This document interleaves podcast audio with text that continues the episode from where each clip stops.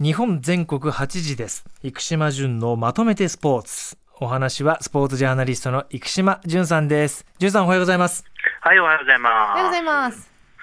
今日はす。ち淳ょっさとあんれだったんですよ。電話ですねすいません、あの、週半ばぐらいに体調崩してしまいましあらららた。ええ、大丈夫風邪をひ、風邪と思われますね。ええうんなんかあのー教科書通りの展開でしたね。鼻から始まっええて、えー、咳になんかうんどんどんどん下がっていくみたいな感じで。なあの、箱根駅伝の後は危ないんですよ。うあわあもう寒さと疲れとねそドうだなッと出る感じなんでえすそうねなんです。ちょっと早起きしたりとかもね、うんあったりするので、えええー、皆さんもお気をつけくださいという感じですよ。本当にはいはいではまず今朝淳さんが取り上げるのはこちらですー野球界の人事をまとめて。はい、えーっと、木曜日ね、はいあの、ホークスとライオンズ人的保障をめぐって何があったんだっていうのは、いやー驚大変な話き題になりままししたたねはい、はいえー、まずね、日刊スポーツが、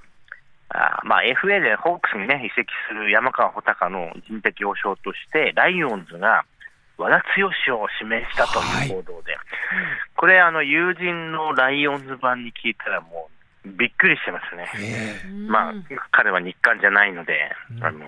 うんまあ、本当に誰も知らなかったんだなとえ思うって、んホークス側の新聞記者の人もだいぶ驚いているようなことを書いてましたけどもねあ、ーホークス側の番記者もね、驚くというね。そうなんですよ。で、まあ、しえー夕方になって、まあ、大12時間後にですね、まあ、ライオンズがあ方針転換して、うん。えー、会の、リリーフの会のと、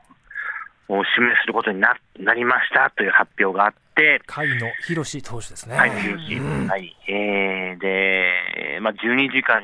の間にいろいろなことが起きたということなんですけれども、うんまあ、あの誤報という見方ができなくもないわけですけれども、えちょっと誤報じゃないなとは思いますね。えうん。僕といのうかんあの定義で言うならばね、はいうんえーまあ、新聞報道のせいで現実が影響されたんじゃないかなっていうような気がします。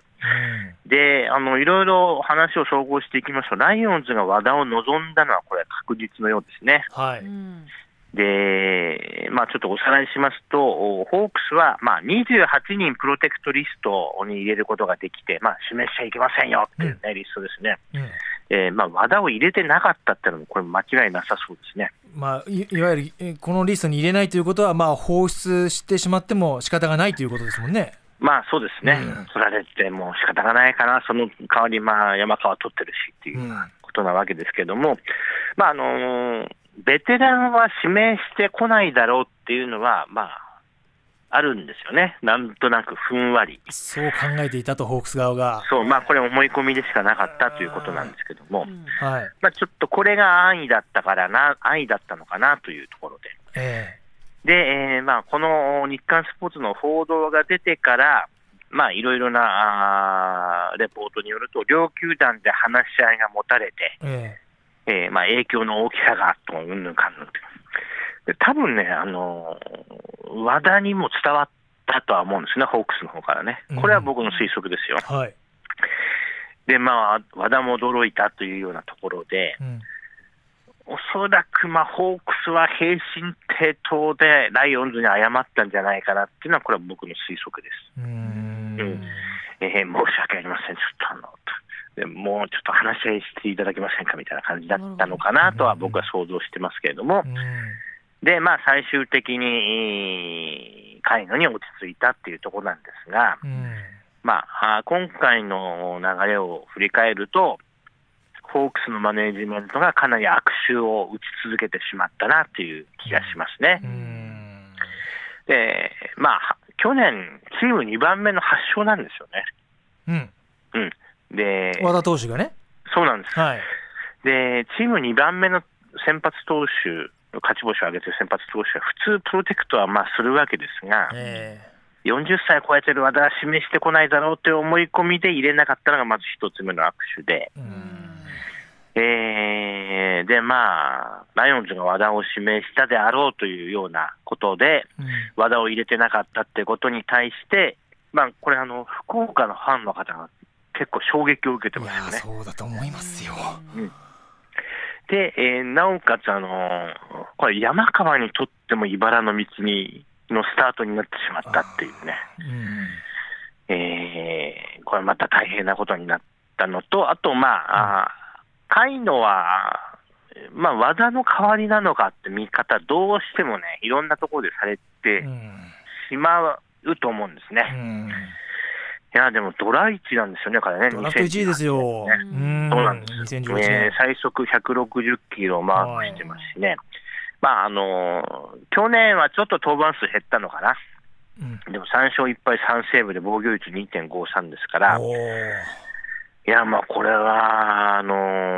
ー痛いですよね、ホークスとしてはね、うん国防新監督にとっては。なんか関わった選手たち、み皆さんがそうね、ですこの後前向いてプレーできることが一番望まれますけどね、本当ね。そうそうそう。まあちょっと、あのー影を落とすような話になってしまったというようなあー感じでございましたね。うんえー、で、まあちょっと気を取り直して、アメリカの方に視点を変えますと、メジャーリーグ、今永がやはり決まりました決ね。まりました。はい、えーカブスということで、シカゴカブス。はい、はいえー ESPN の記者によれば、4年総額5300万ドルですから、やっぱり、まあ今のレートで言うとね、77億円。おーで、なんかあの、ジョン・ヘイマンっていう記者が、ええなんか大谷が飛行機に乗ったって間違った誤報を流しちゃった人なんですよね、あこれね。あ、あのーあっちに行っちゃったっていう。カそナうダそうにいるみたいそうそうそう そう。まあでもあの普段はちゃんとしてます普段うん、は、うんあの時だけちょっと。ええ普段は挟んでしまった。はいジョン・ヘイマンによれば倍額のオファーどっかからの倍額のオファーを蹴ってカブスにっていうような話もあっておうーんええー、と思ってあなんか何か気に入ったんでしょうねカブスはねううんんでこれまあ入団会見でそのあたりもうん質問が出るかもしれませんそうですね。倍額を蹴っでもて。やっぱり気になりますか北村さん気になりますよま。たお金だ。倍額ですよ。ねえ。しかも77億の倍額。 77億の倍額ですよ。ねえ。蹴れますかいやーそうか年額30から40億ぐらい蹴ったってことになるかですよね。うんうわそれはちょっと問題だありねすぎると、もう良くなってくるのかな、その辺加えて。いやでもね4年77億で、えーまあ、あと、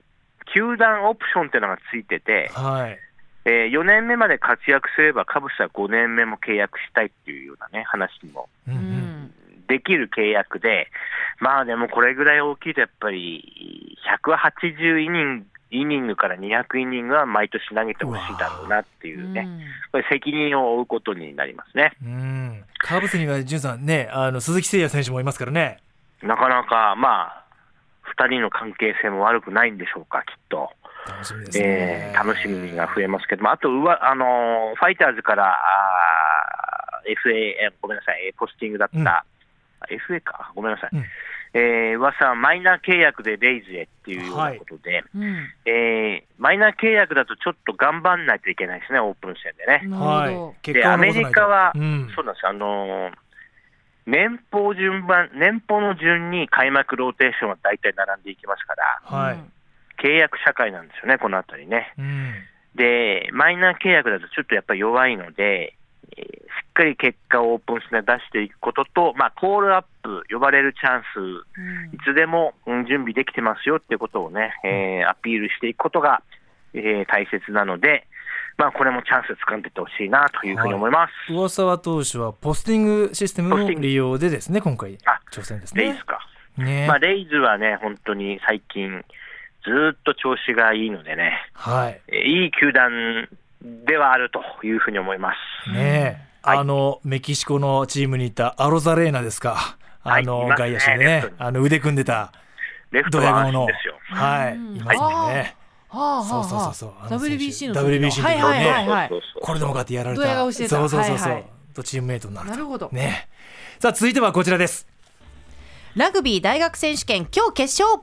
はい、えー、3時10分から国立競技場で、はえいー、帝京対明治ということですね。で、準決勝振り返りますと、帝京は天理にやや苦戦。えー、で、明治は京産に、まあ、圧勝というような感じでした。うんで、秋11月の対抗戦では、帝京が明治に43対10で勝ってるんですよ。うんで、まあ、明治といえばスクラムなんですけれども、はい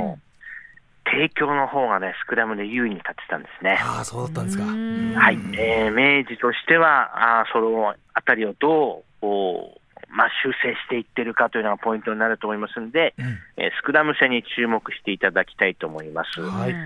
あとですね、あのリーグワンが、はい。ほうこれ、すごいことになっているのえで、えラジオをお聞きの皆さん、ぜひ一度見に行っていただきたいなと思いますねええ。はい。というと、えーえ先先週なんですけども、東京サンゴリアスとえ神戸スティーラーズの試合、これはね、もうワールドカップの決勝メンバーが、もうゴロゴロいるんですよ。ええで、サンゴリアス、南アフリカのチェスリン・コルビはいあ。の、コルビのプレー見てるだけです、もう堪能できます。えねもう手を抜かない、え。うん。もう一人エンターテインメント。 えーすごい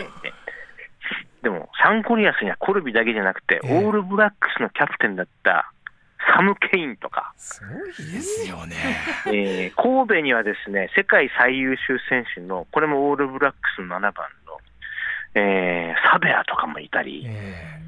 まあ、今年本当にリーグワン面白いので、一度ぜひね、スタジアムに足を運んでいただけたらなというふうに思います。え。ねえ南アフリカバリバリのトップ選手今バリバリの人がいるんですもんね。本当そうです。ねえ。ぜひ注目しましょう。ありがとうございます。日本全国8時です。生島淳のまとめてスポーツでした。ありがとうございました。まとめて土曜日。